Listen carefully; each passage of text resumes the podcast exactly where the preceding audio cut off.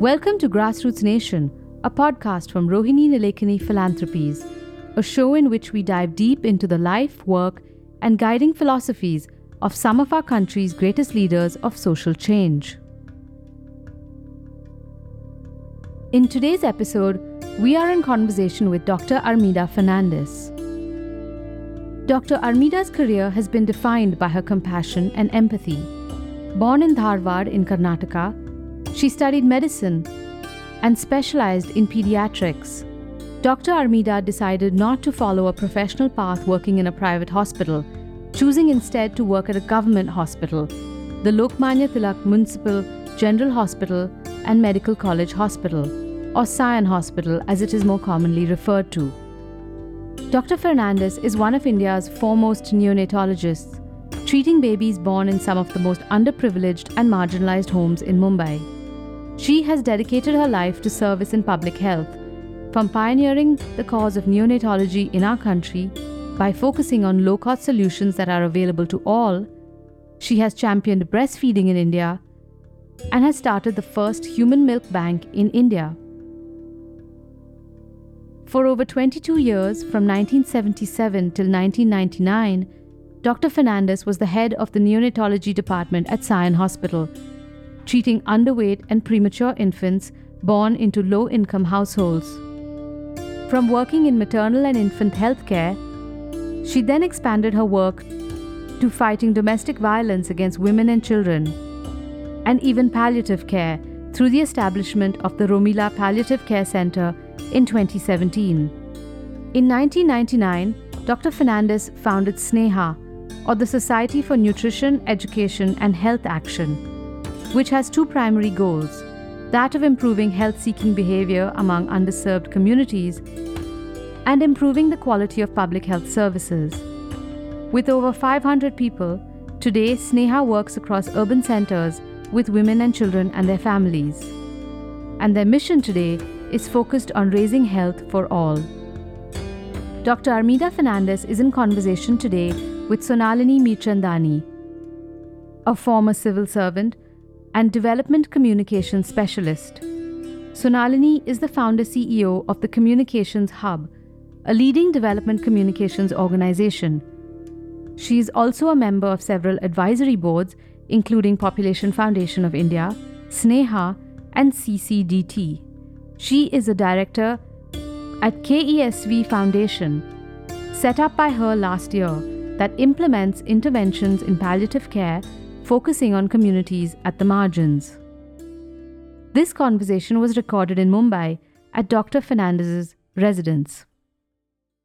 Dr. Fernandez, this is such a pleasure. I mean, to be here this afternoon, looking out at the sea from these wonderful windows in your home and catching up on the story of your life and all that you've done over the several decades. I haven't known you for so many decades, but it's been such a privilege and pleasure to know you for the time that I have. I think I really have to thank Grassroots Nation for making this happen. So, thank you for being here. And I think, you know, I would really love to know a little more about how it all began. Perhaps if we go back to the formative years I mean, I do know that neither your neither of your parents were doctors, and none of your siblings took to medicine. But here you are, a neonatologist. So could you tell us how that happened? So first of all, Sonalini, thank you for being here. I mean, I know how busy you are, and then you take time from and you know, and a person like you interviewing me. You've been in communications hub. You've done a wonderful job and then all the advice, you've been an advisor to Sneha. So, and every time you came, you added value to Sneha. So, thank you for being here. So, you know, I was very fortunate to be born in a little town called Dharwad, and it's in Karnataka. And fortunate too, because Dharwad was a, what I would say heavenly, my childhood. I'm talking of many years ago, actually 80 years ago. Uh, it was a city with only colleges and universities there were no factories, gardens and trees and birds and but I mean everything that one would want an environment to grow up with. So I had a, a really a lovely childhood.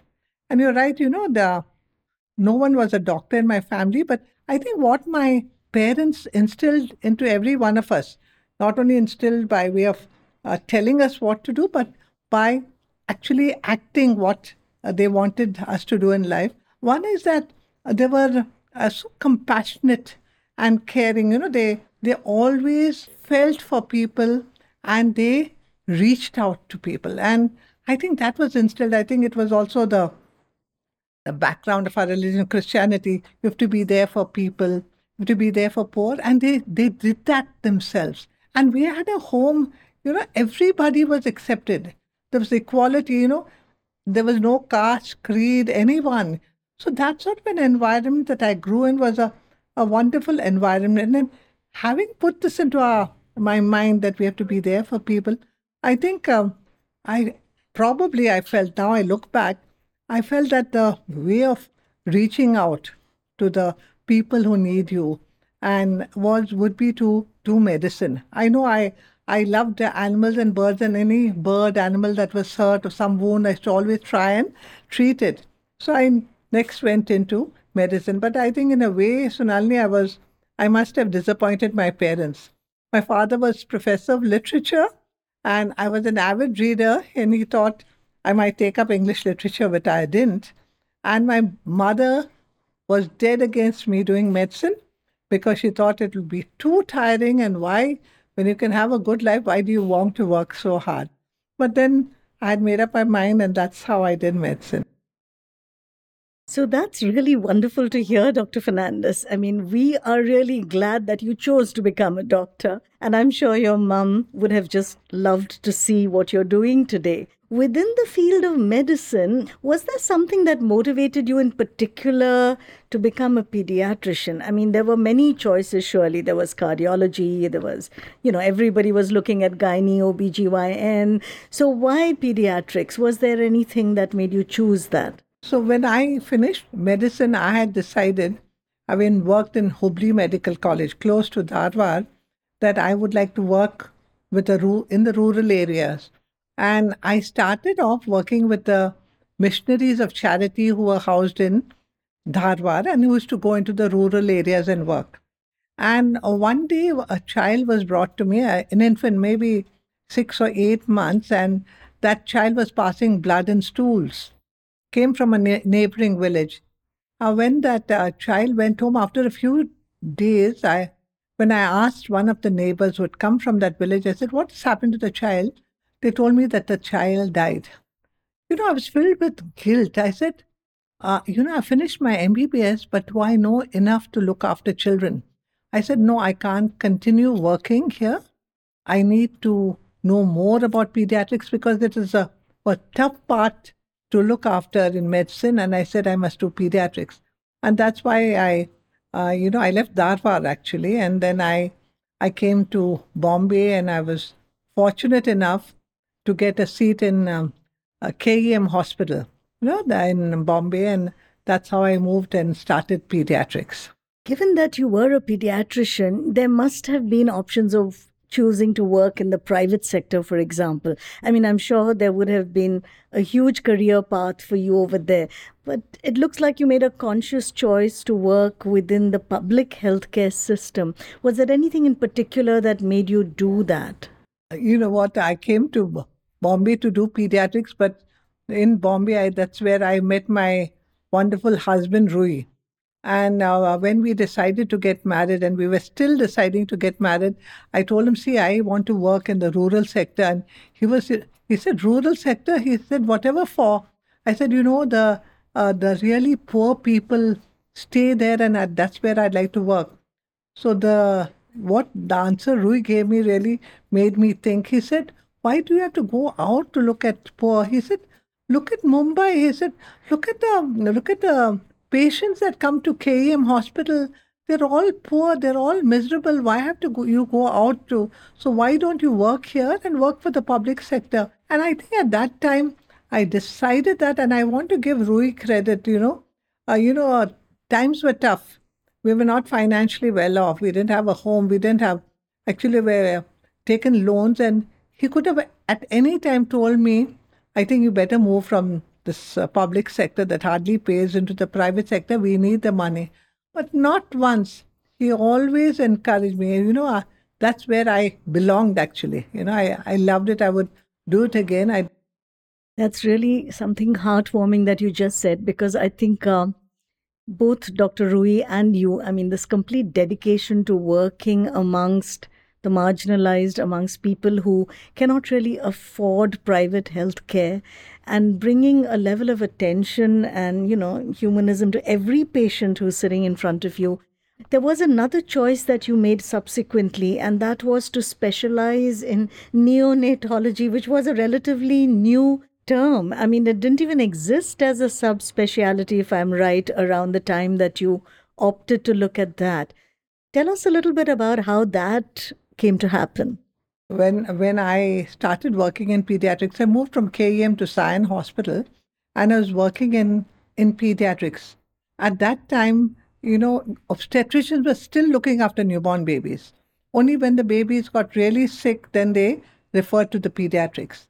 And we had a pediatric nursery, we had a prema- premature unit, but it wasn't one pediatrician. All the people who were in there went and saw babies whenever they could. Being a young pediatrician, joining Sion Hospital, you know, I I wanted to go to a conference. So that at that time I decided, I said, why not analyze the deaths of babies in Sion Hospital? And to my shock, Sonalini, the neonatal deaths of sick babies, I'm talking of, and premature babies was, you know, over 70%. I don't know how I had the courage, but that's what I found. I went to Srinagar and read that paper. I'm, uh, I can tell you I was the lo- laughing stock of that conference. I came back and told the head of the department, Dr. Athavale, I said, why did you let me do this? Do you know what people said? So he asked me one question, is that the truth? And I said, of course. I analyzed all the data. And the second sentence was, why don't you do something about it? You know, Sonalini, in that one minute, I turned from a pediatrician to the to a neonatologist. And from that moment onwards, and for years and years to come, my whole thought was, how can I save babies from dying? How can I save newborn babies from dying?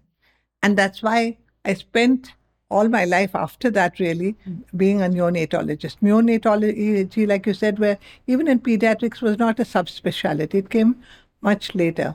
But it was uh, looking only at newborns, finding out why they die, trying to reduce the mortality that really made me the neonatologist I am. If you would be okay with talking about it, I do remember you telling me once that your own newborn was very unwell soon after she came into this world, that Romila required a level of care which you know, I mean, today it's taken for granted in terms of the NICUs, but in those days, for a little baby to have to undergo blood transfusions, I mean, I'm just wondering whether you could tell us a little bit about that. That was really tough. No, and I, I think I need to share that because that time, I'm talking about almost 50 years ago, when a baby had high levels of bilirubin in very jaundice in the neonatal period, that bilirubin could damage the brain. And therefore, we had to change the blood of that baby. Now, unfortunately, I'm Rh negative, and Romila, who was born after many years of marriage, uh, she had this hyperbilirubinemia. And we had to change her blood from the third day onwards. And you won't believe, Sonalini, because the risk, there were 50% chances of risk of her not making it through the exchange. So every time they took her away from me, blood collection and the screams of blood collection, then you know you you don't anesthetize a baby. As you do the exchange, you can hear those cries, and then I used to wait for the footsteps to see is is my baby coming back to me or not, not wondering whether. And of course, uh, fortunately for her and for me, uh, uh, she made it through those three exchange transfusions. But this incident changed me totally as a as a doctor, as a, a neonatologist, because you know, you know, when we looked at, I looked at babies. I used to look at the babies and I used to care for them. what was wrong with the baby, what was the diagnosis. Then I had students and I taught them, and we we uh, made sure we tried our best to make the child live. But I, you know, we never looked like at the mothers. I had gone through the pain of a mother who almost lost her child. I knew what every mother in that ward, when the baby is really ill, goes through. And I think I became a different human being. And I think all my life, even today, when I look at a patient, I just don't look at that baby. I look at the, I feel with the mother. I don't look, but I feel with the person who's looking after that baby. I think it made a lot of difference in the way I cared for our patients. I think that's a special, rare quality that you bring to everything you do. I mean, I think we have seen it with uh, with all the work that you've done over the years. This ability to empathize completely and totally with another's pain. It's it's rare. I mean, not many of us have that. I think those of us who've come to know you are very blessed and fortunate to to know that such a thing is even possible. But I'm just thinking back, and you made that resolution that no more babies should die, and I'll do whatever I can to make sure they survive and you were working in a setting that wasn't necessarily a high resource setting. I mean, a public health hospital like Sion, it was a low resource setting. There wasn't fancy equipment. I mean, probably there were incubators that had just come in. Today, there are terms like thinking out of the box, thinking on your toes. But what could you have possibly done to bring down those infant mortality rates that were really high? Were there certain things that you did. I mean, I know that at a much later stage, much of this was incorporated into the public healthcare system. But if you could tell us a little bit about those times and those little innovations that made a difference.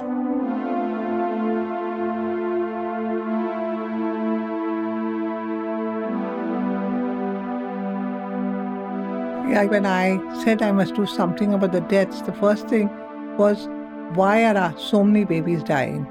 So I had to actually look at the causes of death and why babies died. And I found out that most of those babies died of infection. And then I had to say, what is the source of infection?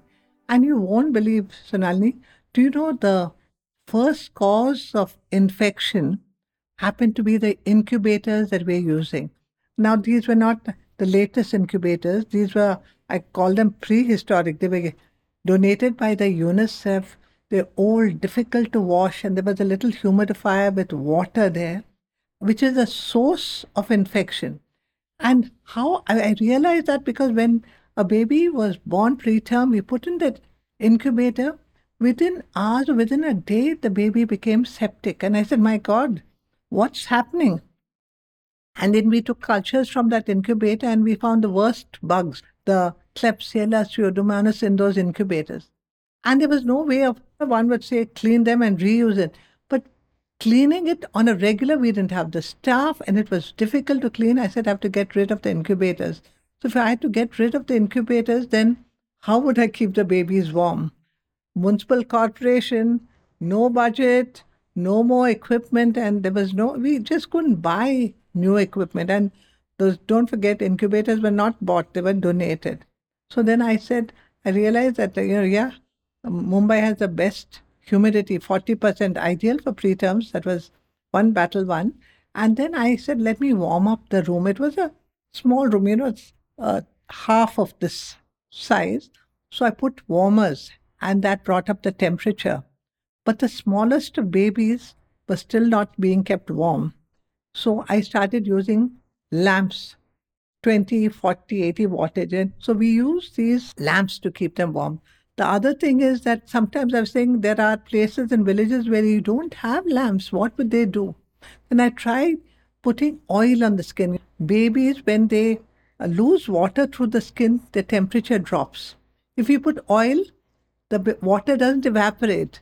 So the temperature remains. So here was something that people across villages could do to keep the babies warm. So one was incubators of one source of infection of, and the babies are kept warm. The second uh, cause I found out was that it was uh, babies used to get diarrhea and got sepsis and then they died. So what was the source of infection, we were giving babies formula milk, we gave them animal milk, and we fed them with bottles. And I said, this must stop. So what we did is I got rid of the bottles, I stopped the formula, and I stopped animal milk. So what do I feed babies with? I had to feed all babies with breast milk. And to make it easier, I said I changed the rules of that unit. I said every mother will be a nurse. So mothers had ease of access into the unit. They came, they fed their babies. They expressed milk and kept it for their babies. So they got the source of milk. This uh, added helped us because we didn't have enough nurses. So I said every nurse will be a every mother will be a nurse because we didn't have enough nurses. And what better nurse than a mother?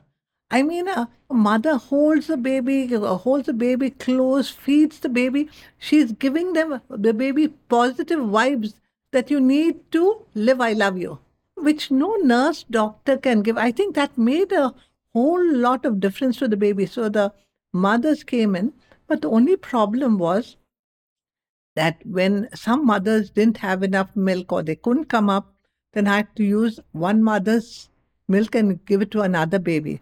So, being a, a medical college and a hospital, it was not a very scientific and a correct way of doing things. So then I said, what can one do? And finally, as you know, I started a human milk bank. So we ensured a safe, secure, form of milk that was banked. So every baby in that unit in the hospital also got uh, just human milk. So that was the second major thing. But you know, simple things, I can't tell you what simple things you can do. For example, you you don't have towels in a municipal hospital. Where do you have disposable towels? You don't have towels to start with. And uh, I had a, dryer, put a dryer. I used to tell people, why does Sion Hospital unit unit looked like Taj. I said that we have the dryer to dry our hands. Another thing, the people didn't wash their hands because the wash basin was outside the unit. I shifted. I can't tell you a whole lot of things that were changed that didn't cost money. That was the most important thing. That time, people were so scared of neonatology, thinking neonatology meant equipment, meant, meant trained people. And what I was trying to tell pediatricians and people who looked after babies, you don't need all that. You need just make sure that the babies are kept warm, they get the mother's milk, prevent infection, and a majority of babies, I wouldn't say the tiniest requiring ventilation, that the majority of babies can be saved any part in the country. That's an incredible story, and actually, it brings me to what you pioneered. And that's when I had first heard of you I heard there's this doctor doing amazing work with breastfeeding, and she wants a series of movies made on encouraging mothers on how to breastfeed. And I heard about you, and I was at the Xavier Institute of Communication, and that's when I first met you. But then you went on to actually set up Asia's first human milk bank. And also, what started as an initiative in one hospital soon took on a momentum of its own. I mean, breastfeeding was what was being talked about by UNICEF and everyone. So, if you could tell us a little bit about that, what did it take to convince people that this whole concept of a human milk bank is doable, it's needed, it's feasible? And I'm sure you must have had to do a lot of convincing, and there was probably some skepticism that you must have faced. There are two things, Sonali. One is that movement trying to spread the most important thing is actually for survival of babies is making sure that mothers exclusively breastfeed their babies. So that was the main thing that had to be done. And the movement that was started, and I was one who did it from this part, but many people across the country were trying to promote um, uh, breastfeeding. But here, when we saw that babies could be exclusively breastfed in a hospital like Sion, and Sion, you know, the uh, 10 to 15,000 deliveries, the poorest of people. And here we, we could actually make sure that every mother could breastfeed a baby. So this was the message I said, all other public hospitals could do that. So with this in my mind, uh, I I had went to see the head of the BMC in charge of hospitals, the DMC. But before I did that, I knew that when you need to convince people, you need data. And I went and asked him, he said, we found that in Sion Hospital that babies are, all babies don't breastfeed at birth and they go home and they come back and they're. Can I do a study in all the hospitals, the municipal corporation? And there were quite a few. There were two other medical colleges, 13 peripheral, 26 maternity. So he gave me permission. And we found, like in Sion Hospital, a small percentage didn't feed the babies at birth, even before they left the hospital. But worse still, when they came back for follow up, a large 20 to 25% had stopped breastfeeding. And they were giving formula, they were using bottles, which was the source of infection, giving rise to infection in the neonates, deaths, also in infants. So here was, and all those who come to the municipal hospital are poor patients. They can't afford formula feed and sterilization. So with that data, went back to them and I said, see, we want to get all hospitals to know that you can convert them, make sure that they get all babies are breastfed. So they gave us permission. I, I remember the early days. I think the one question municipal corporation always asks, do you want any funds from us? I knew if I said any funds, they'll say no. They said, no, we don't need any funds. And you know, the three of us in our department, Jai Shri Ratan and all, we used to go to hospital, hospital with, we had our own projector. And we went, we met with the superintendent of the hospital and we were taking lectures. Now, this was between 89 and 91. And then 91, WHO and UNICEF came out with the Baby Friendly Hospital Initiative. That was wonderful. And when they came out with the initiative, they had funds to do programs. And of course, they came and asked us because we were always already doing that work. And we were so happy. So, Nali, it showed me the difference.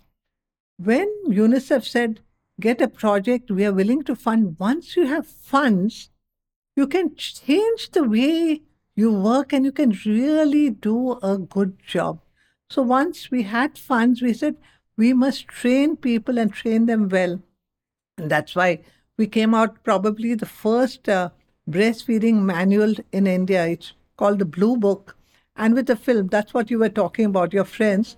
We went, we said a, a film to back the, and also we should teach them exactly what to do and how to do. And with that, we had an infant feeding project. We covered all the hospitals in the city.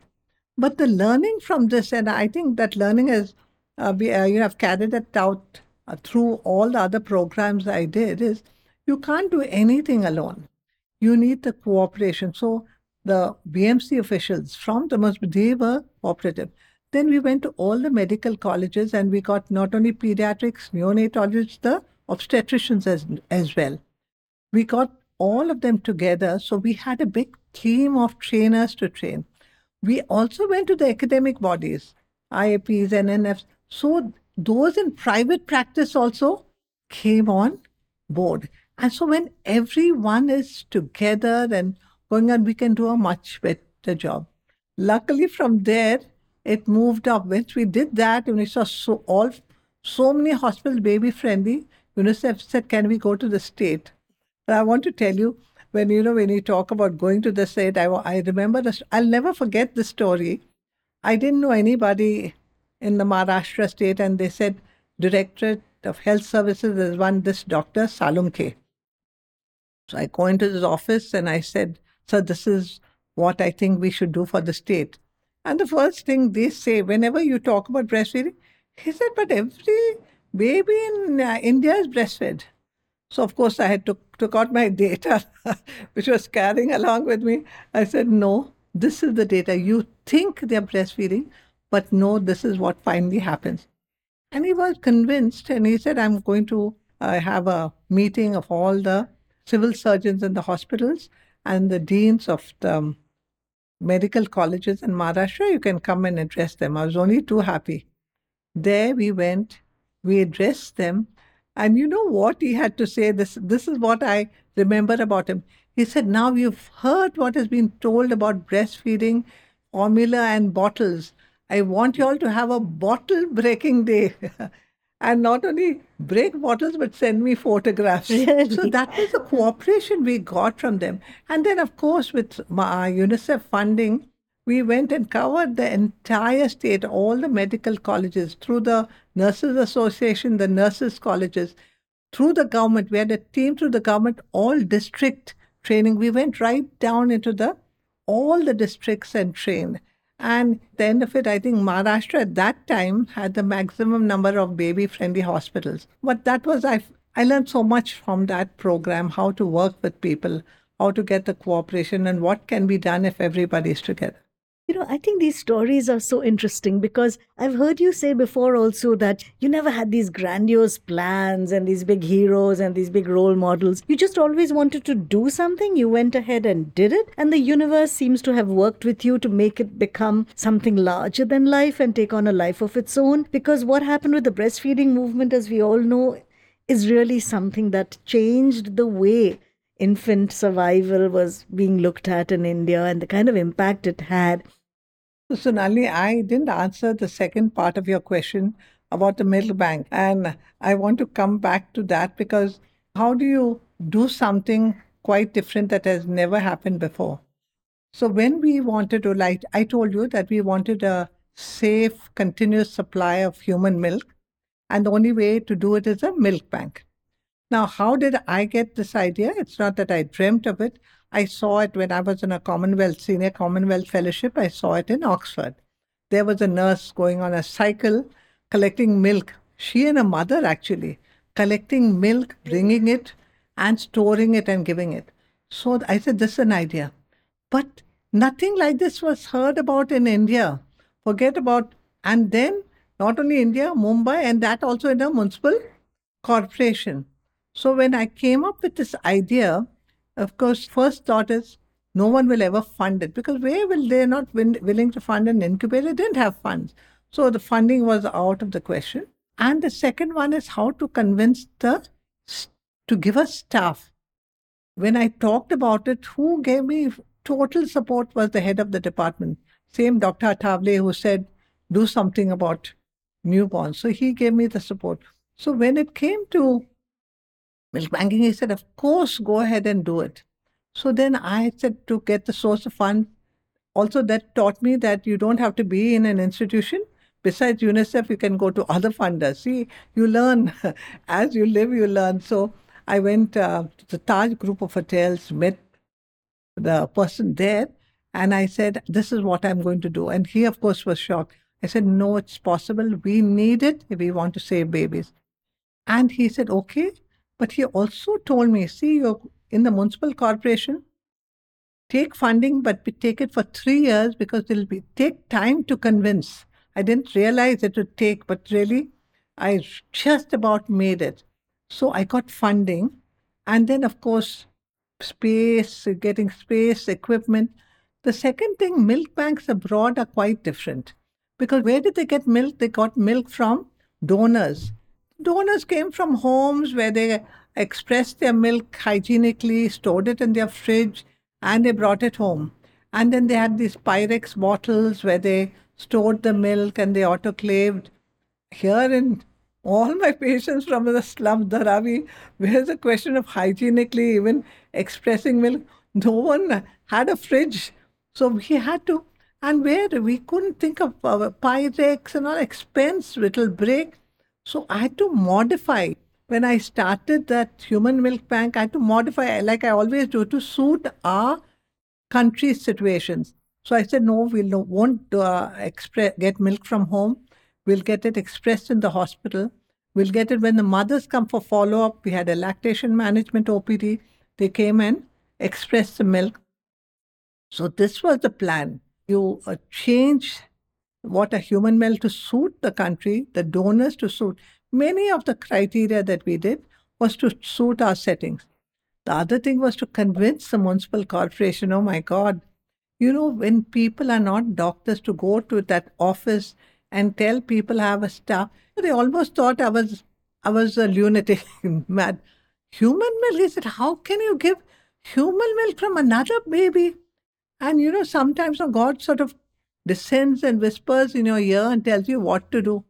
I told that person in charge, I said, You're giving from a one species to another human being, and you don't want from one mother. Even then, he didn't get convinced. Then I had to, I remembered, I said, You know, you remember Krishna was wet nursed. He didn't have his mother's milk. So finally, but, but it took me up to three years, convinced the authorities, and they gave me. But you know, when you talked about, did you go around and talk about milk banks? Sonalini, for years there was no other milk bank.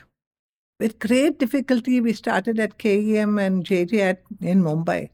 And people were not convinced. Neonatologists were not convinced. Then more and more data came saying the need for human milk to save sick preterms who needed even few drops of that human milk. So, with more evidence, more and more interest, today human milk banks have become a craze in India. Everywhere, if you see the newspapers, someone has opened, there are over a hundred human milk. But it took, I mean, over three decades for it to catch on. So I really started in 89. And today, of course, in the last maybe five to 10 years, there are human milk banks all over the city, yeah, all over the country.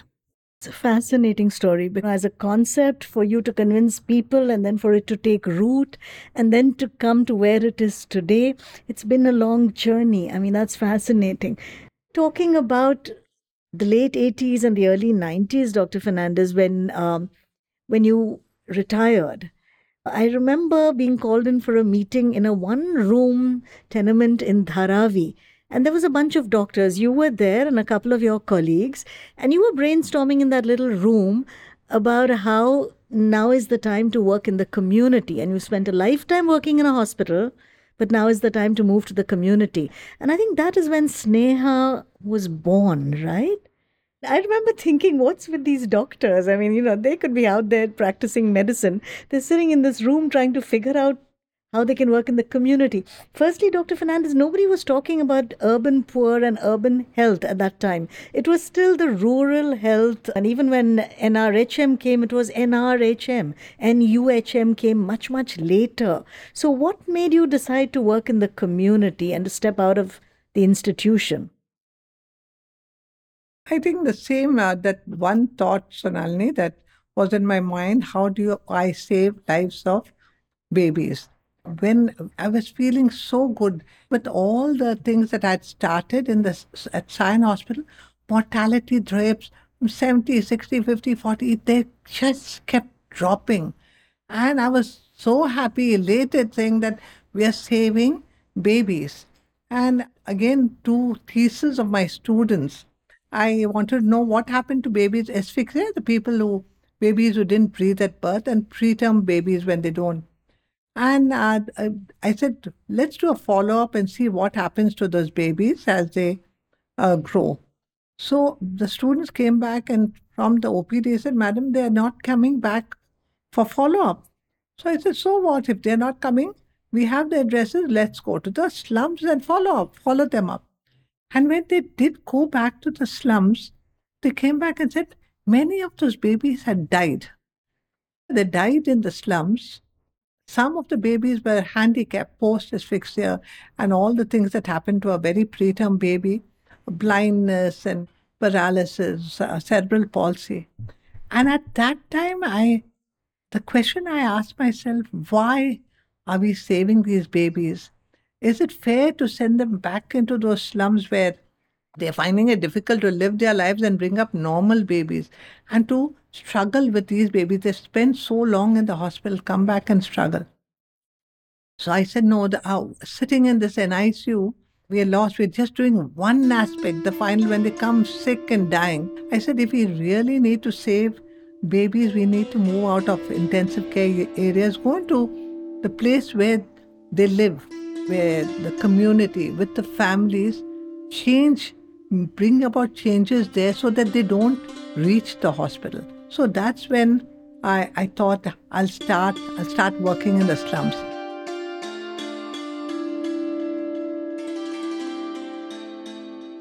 But something even worse happened. You know, I was thinking of maternal newborn health all the time because baby has to survive mater- so it was maternal. But at that time, a six week old baby was brought to Sion Hospital raped. And because they couldn't rape, they had cut the baby. Six weeks. It was brought up at our mortality meeting, and even you can't even get over something like this happening. And when that happened, I I don't know whether we finally found the rapist or what they did and who was what did the police do.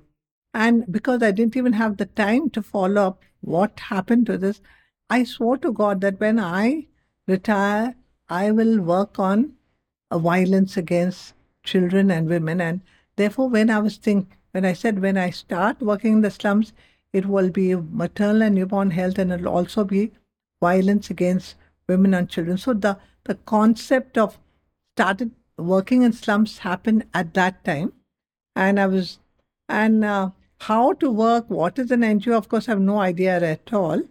But it so happened, like I'm talking now, I always keep talking, and I was at a wedding and I was talking, and one of my part relative friend, uh, Neville Sones, he told me we were in a group and he said, Armida, you're always talking about slums and working there. He says, I'm selling a house in Nashik and oh, what I'm going to give you the money, you start working in the slums. So this was a statement at a wedding and I smiled and said, I I forgot about it. But tragically, the next morning, I get the news that Neville was in his late 40s, was not really old, uh, collapsed, and he passed away. So, and it was really shocking. And after a few weeks, his wife, Patricia, to maybe weeks or a month or so, she comes to me with check and all the money, and she says, "No, Armida, I sold that house in Nashik, and here's the money. That's what I'm saying. That's why I believe that uh, God has a plan. She said, Do you know? I was not in that group. I came in when Neville was making this statement. This was his last promise to you, and I have to follow it. And to me, Patricia Soane had five children. The eldest was 16, the youngest was five. And I said, How are you going to support your family if you're going to give the money? Plus, I've not left the hospital. I don't know how to start. She said, Nothing doing. You have to do it. Look, as though I was being told that I make facilitating it. God is telling me I'm facilitating it. You need to work. And therefore, I, it, I, I realized that I wanted to work, and here I was getting money even before I started, and that's how I started. Of course, to think that with that little money, we start with one social worker and working in one slum, we've reached now from that thing to was seven states and a, a more than 500 workers. It's it's uh, transformed.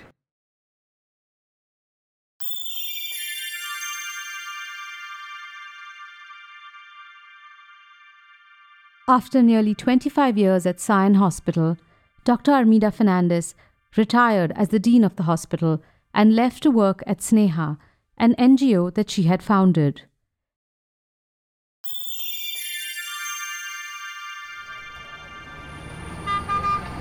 Mumbai, a city teeming with close to 14 million people. More than 50% of this population lives in the slums without proper access to basic amenities like food, water, housing, and healthcare services. Sneha was formed in 1999 by Dr. Armida Fernandez at a public hospital in Sion, Mumbai. Often working in the hospital's intensive care unit, she realized that many complicated cases could have been avoided with timely healthcare.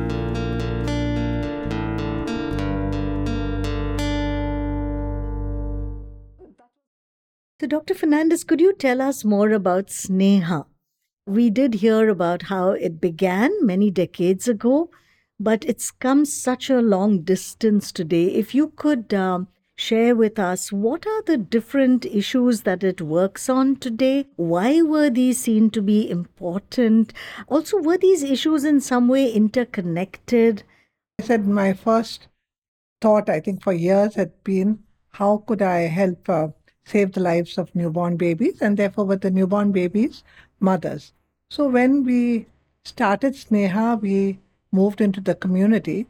Uh, but uh, even as we started, we we realized that we just can't work with only communities. We'd be trying to uh, change behavior, get uh, mothers to seek uh, health care and look after the babies, hygienic methods, exclusive breastfeeding. But finally, when they're sick, they needed to go to hospitals. So we had to work simultaneously with both the communities and institutions. So, so this was uh, a major thing. These two, and then, uh, like I said, even early on, I realized that if we needed to convince people or even ourselves, are we doing the right thing? It had to be evidence based. So uh, there were there were, uh, there are times when we didn't do the right thing, and we evidence showed that no, this is not what you need to do. So I think the three strongholds of Sneha is we work in partnership with communities, we work with systems, and all that we do, all our programs are evidence based. Having said that, when we started, it was the mother and child, so maternal newborn health. But we said that if the child really has to survive, or the mother has to give birth to a child who has a good birth weight, not a low birth weight, then we couldn't start with the mother, pregnant mother. We had to start much earlier. So we had to work with the adolescent girl. And if that adolescent girl had to be healthy, then she should have, uh, she have nutritionally well even in her childhood. So we realized that we can't look at one aspect and it had to be at the whole life cycle of the woman. And therefore, Sneha now works with, you know, uh, the adolescent, the mother, the newborn, uh, the child across the life cycle and to, to break the intergenerational gap of ill health. So if you want a heavier baby and all, we have to work through it. At the same time, we realize that and at all times, it could be at uh, as a child, it could be as a uh, an adolescent or a woman. Violence had an integral role in the health of that, both physical health and mental health. And therefore, across these all stages, we would work with violence. So this was our main project, and this is this is how we worked. So that's what we did. And like we said, when we said worked with systems, like in uh, for maternal newborn health, we worked with the municipal corporation in Mumbai city. They have all the free services across when we talked about violence, we worked with the police and the legal health system. So we were working with uh, systems. When we worked with nutrition, uh, we worked with the ICDS, which is the government. So all our partnerships have been with the systems as well. I want to take up uh, this point that you've just raised because I find it very interesting. Many non-profits find it very, very challenging, to use a mild phrase, to work with the public systems, you know. And I recall, Dr. Fernandez, I sat in on a meeting, I think it was the Thane Municipal Corporation. And it was a round table. There were the there was the municipal commissioner, there were various bureaucrats, and there was Sneha. And what Sneha was sharing was being listened to with a great level of attention and respect. What I found in that room was a level of mutual respect and a kind of symbiotic relationship, which I really haven't seen between too many NGOs and government. And I remember the same in a police conference, which Sneha was facilitating on violence.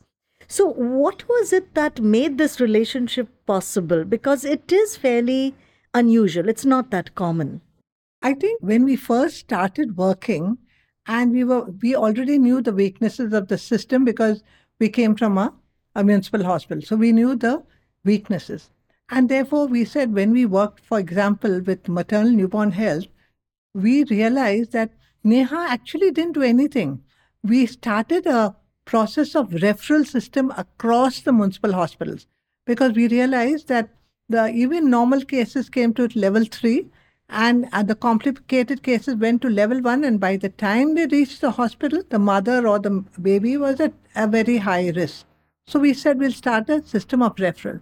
Now, what we did, and I think it's important to learn, is that our approach was very participatory. We were only a catalyst, Sonalini. We, we actually didn't do the work. For example, in the referral system, we had the administrators and they looked at the, the gaps or the weaknesses of the system what are the gaps they need to fill. So they looked at it, they found the solutions, and then they put, put into practice. So also the doctors, and we had a doctor group, we had a nurses group, and at every level, they were looking at uh, what are the gaps. What did Sneha do? We made sure they met. We organized a meeting, recorded the minutes, we translated, and we made sure that what they discussed and said they would do, they would follow up. So, really, that participatory approach. And then we never took the credit. We congratulated the hospitals for doing what they're doing because finally they were doing it. So, I think what is important is as NGOs, when you say, you know, we as NGOs, how do they respect it? Because they realize that we are not there to say that we've done something, that uh, they, they take the credit for whatever they are doing. So once we did it in the municipal corporation, the municipal corporation of uh, Mumbai realized we are doing a good job. Our systems were laid. We also had a, I forgot to tell you, we had an, uh, a group of, uh, you know, professionals in the field, top neonatologists who made the protocols for levels one, two, three. That was put into place. And once that was done, the municipal corporation was really happy with the work done. The word news spread. So the seven municipal corporations around Mumbai came to us and said, "Can you do this for our uh, corporation as well?" And I think one of the meetings that you attended in Thane, they had invited us to come. The second is we got people from the municipal corporation to come from Mumbai Municipal Corporation to talk to them what happened, how it was done, and I think then comes the expect, uh, acceptance. You know that you know what they mean, what they're doing, they do a good job, and things are put into place. And finally, we have now allowed the municipal co- corporation has taken over what we are doing. So we need not be there anymore. So I think that's what uh, what we learned in um, working with systems. And I think what we saw in Mumbai was how that translated into something quite amazing on the ground during COVID. I think the Dharavi model where Sneha, where the municipal corporation partnered with NGOs on the ground, especially with Sneha, and by then, I think Sneha had this major force of volunteers drawn from Dharavi. So, this three way partnership, which did some really amazing work in terms of compliance with the protocols for COVID. I mean, I remember the high rises and the upper middle class and middle class of Mumbai, they weren't following compliant behavior. But the NGOs working, the Sneha outreach and volunteers, and what they did with the municipal corporation in Dharavi I mean, correct me if I'm wrong, but this has been documented and went on to be seen as a best practice in COVID uh, uh, management uh, across the world. You need to uh, give credit to the uh, DMC was there. What? Kiran Dighavkar and ah yeah, Kiran Dighavkar.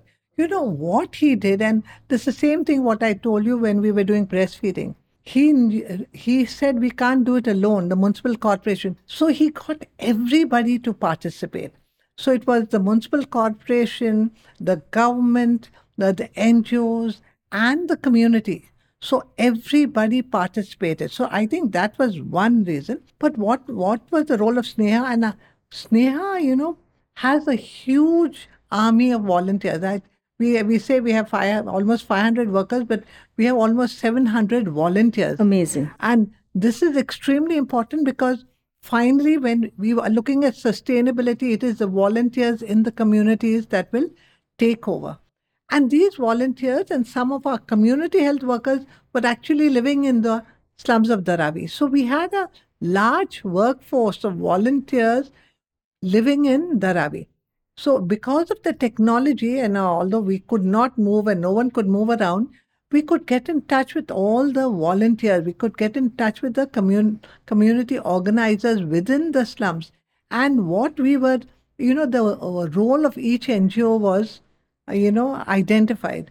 And ours was distribution of whatever f- food that we had to give, fruits and vegetables and all. I think that was an excellent model. And many people can learn from it because the way it was planned and um, done.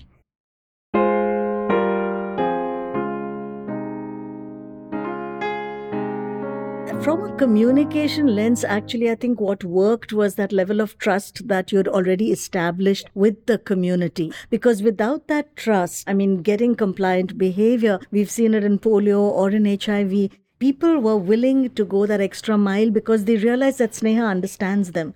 I think, and Sneha was there to tell them what is doable while the rest of the world was saying, don't do, don't do, don't do. I remember you had a Ghar Wali Diwali. I mean, that was incredible. When everyone was telling Mumbaikars, stay at home, there's COVID out there, don't step out. You said, celebrate at home. It was a different tone. I think, I think that, that's the little things. I don't know.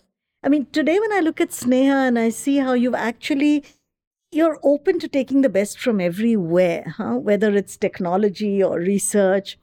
The transition that you made in terms of taking the best from everywhere, you were open to taking someone from the private sector. You brought leadership into a not for profit from a sector that is not associated with not for profits. How did that transition happen? Uh, people, whenever they start an NGO, whatever they start, they say, I have a dream, I have a vision, and they plan it so well and then they go forward. Unfortunately, my life has been so different. The dream vision, Allah, it has been very small. You know, something really affected me. I felt strongly about it and had to do something about it. And, you know, I could do it with the best possible way I knew. So, what were my strengths really? I, I think my one strength is uh, obvious strength of my heart feels strongly. The second is I need to do something and I want to do it and make sure it happens. So that's the second thing. I'm a I'm a dreamer in many ways. I'm a teacher. But you know, when you talk of systems and policies, what happens and what is happening in uh, Sneha today, I'm not that type of a person.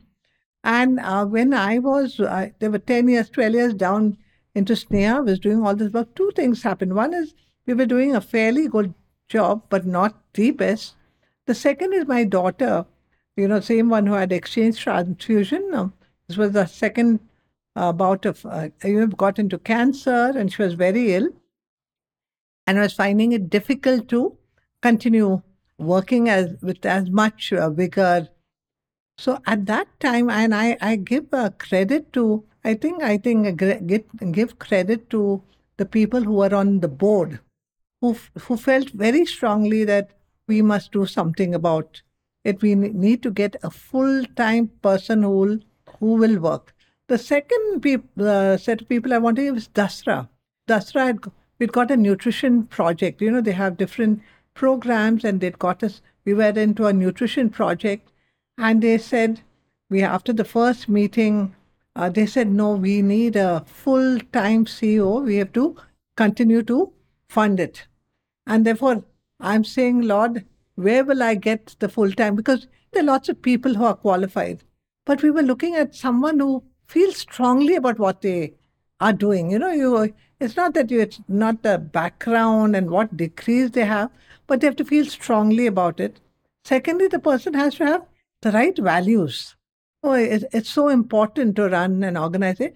And third is the uh, the skills you know, bring in the skills that you have to run an organization, run the programs.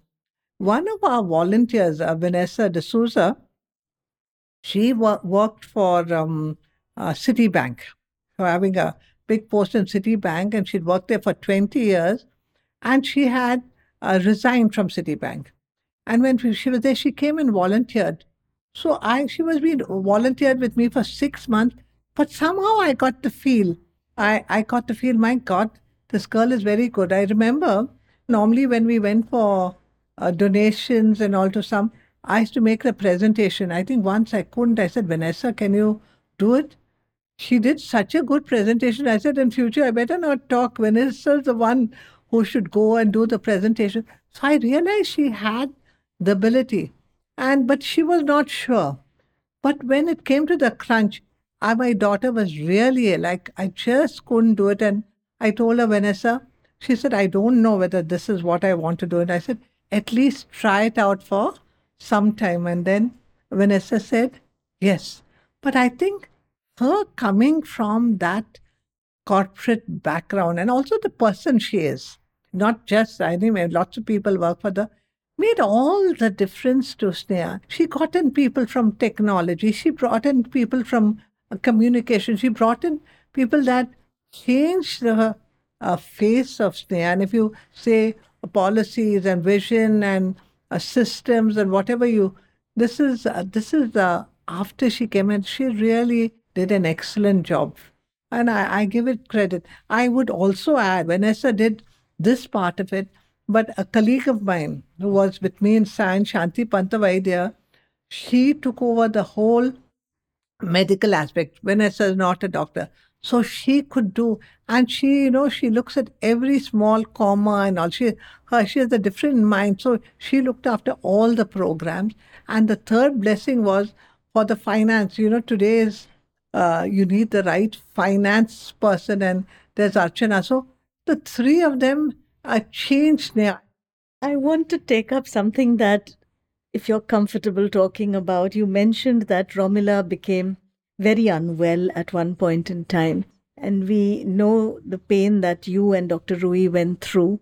And um, Romila suffered for a long time, and her passing led you to begin the palliative care organization, the component of Sneha working in palliative care, which much later, with your vision, today has become an entire network in Mumbai. It has grown from one organization to so many. Would you like to tell us a little bit about palliative care? I mean, you had done so much in promotive and preventive and then treatment and rehabilitative. It's almost like life has come full circle and the entire spectrum of healthcare. And today you're passionate about palliative care. I mean, both personally and professionally, that is what takes your energy today. Would you like to talk a bit about that journey? I think the lesson I one has to learn, like I said, you know, you go through a lot of suffering in life. I've seen many people suffer, mothers suffer, and so I know that suffering comes to everyone. So even you, we in our lives have to suffer, and I think I went through that suffering uh, of my daughter, and I finally lost her uh, about ten years ago. And at that time, I, uh, I, I hadn't heard really about palliative care.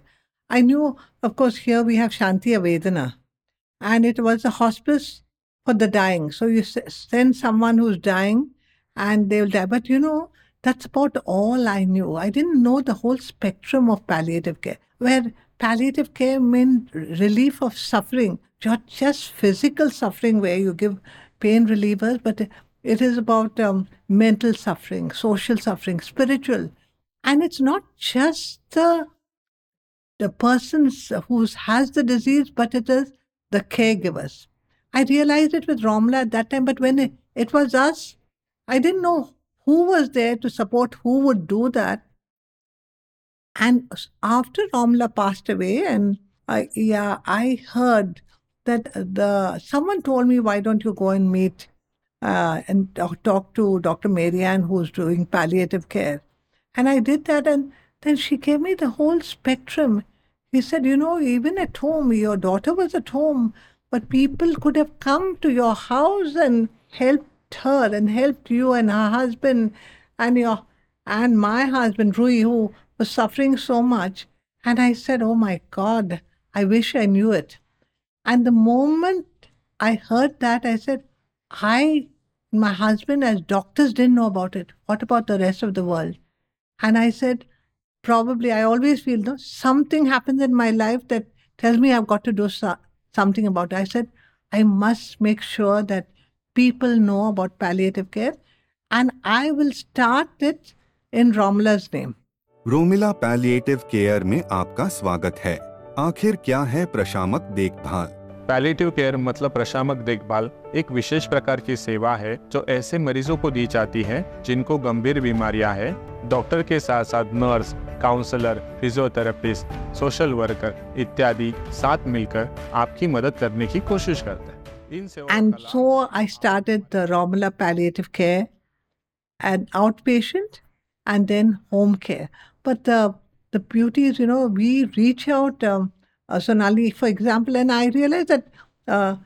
palliative care is not only for cancer patients. Palliative care is for uh, for dementia, for uh, for Parkinson's, for stroke, for chronic obstructive lung, heart disease.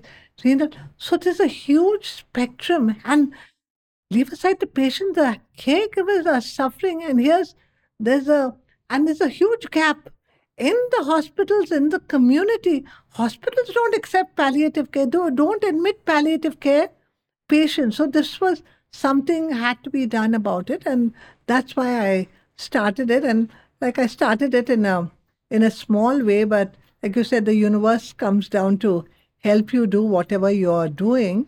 And so we then we had teams that could go home. We had a doctor, nurse, counselor, went to different parts, did home care, made sure that these patients that we were dealing with got palliative care. Our center, you must see our center. Now. You've seen it, Sonali. It's a cheerful center. We have a day for dementia, a day for Parkinson's, a day for cancers. We have a day for senior citizens who suffered so much during COVID time. It's a cheerful, you know, cheerful uh, place for them. And you can see them, they come smiling actually and go out smiling. So I think that it made all the difference.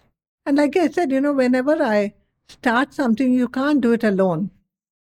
I started a network when I was doing breastfeeding. I started a Mumbai uh, breastfeeding network that is still functioning today and doing a tremendous job.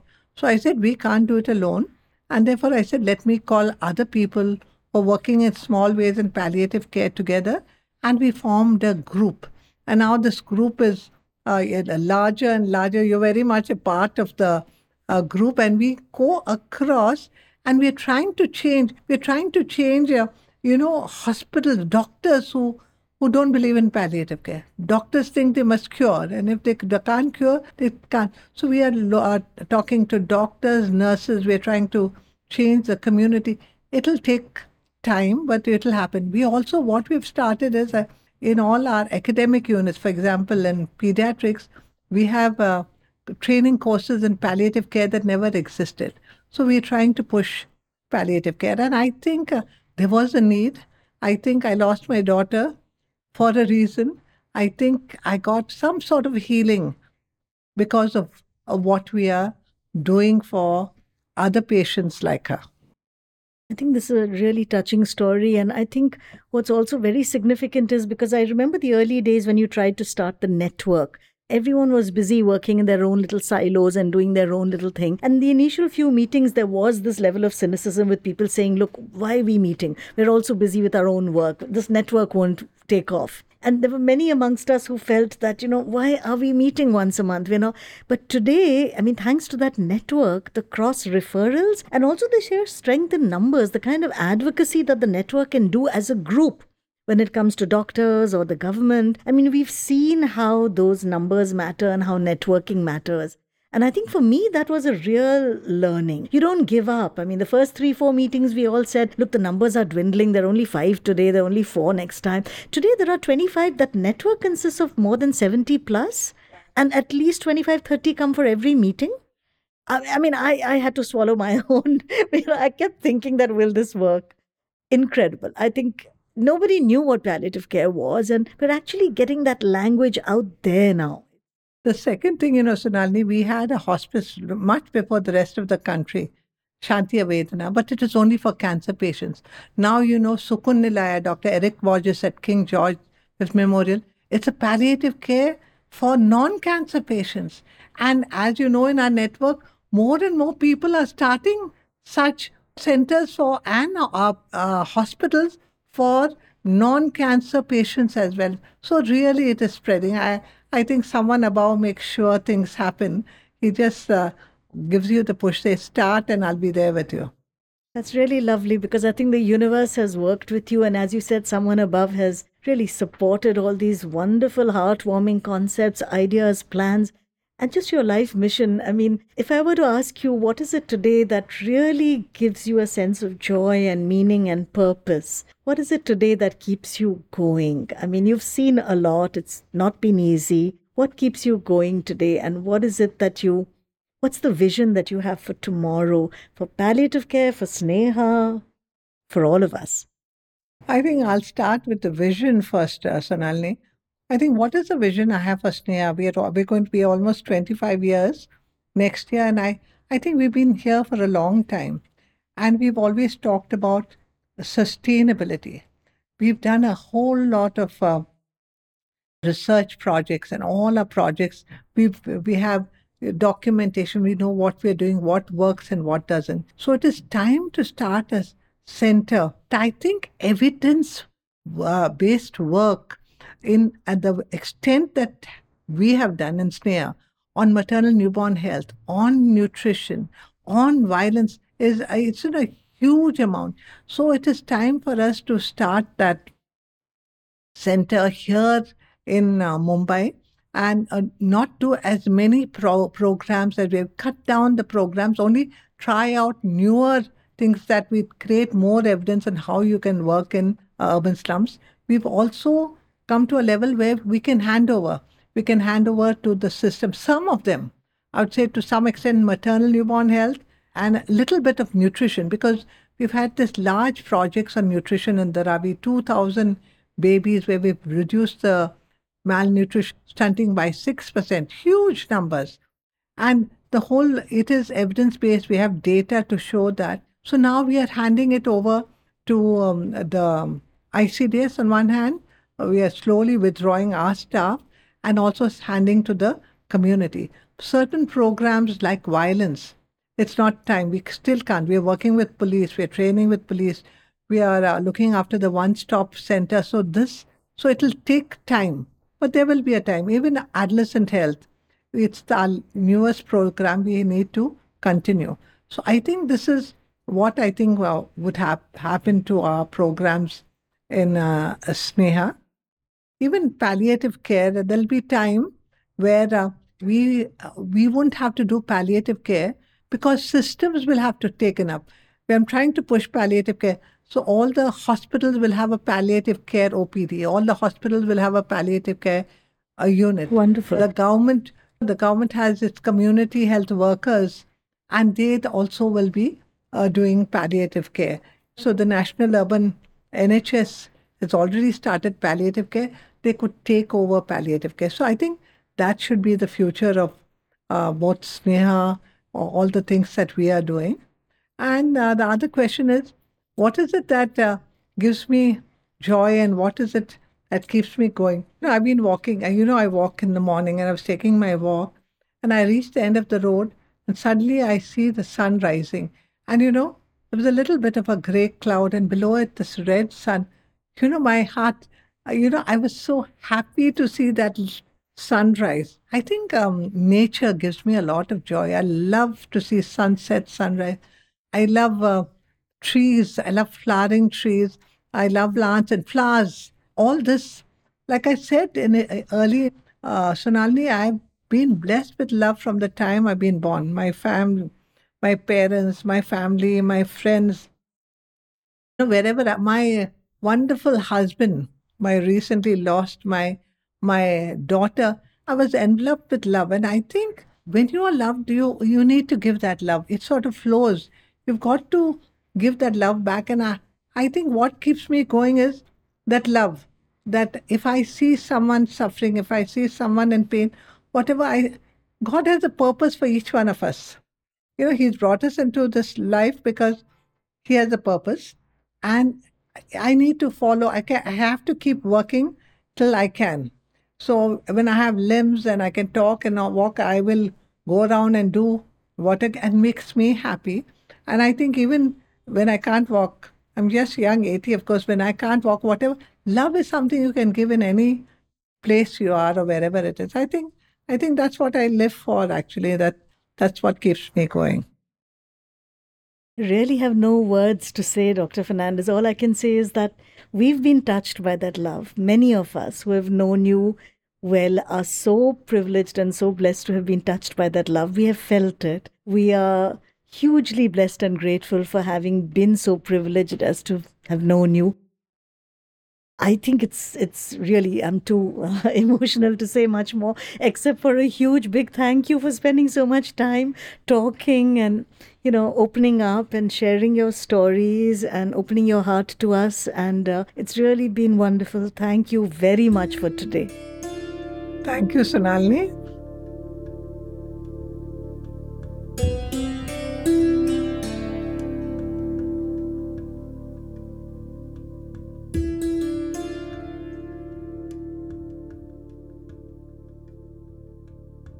Grassroots Nation is a podcast from Rohini Nilekani Philanthropies. For more information, go to rohininilekani philanthropies.org or join the conversation on social media at RNP underscore foundation. Stay tuned for our next episode. Thank you for listening to Grassroots Nation.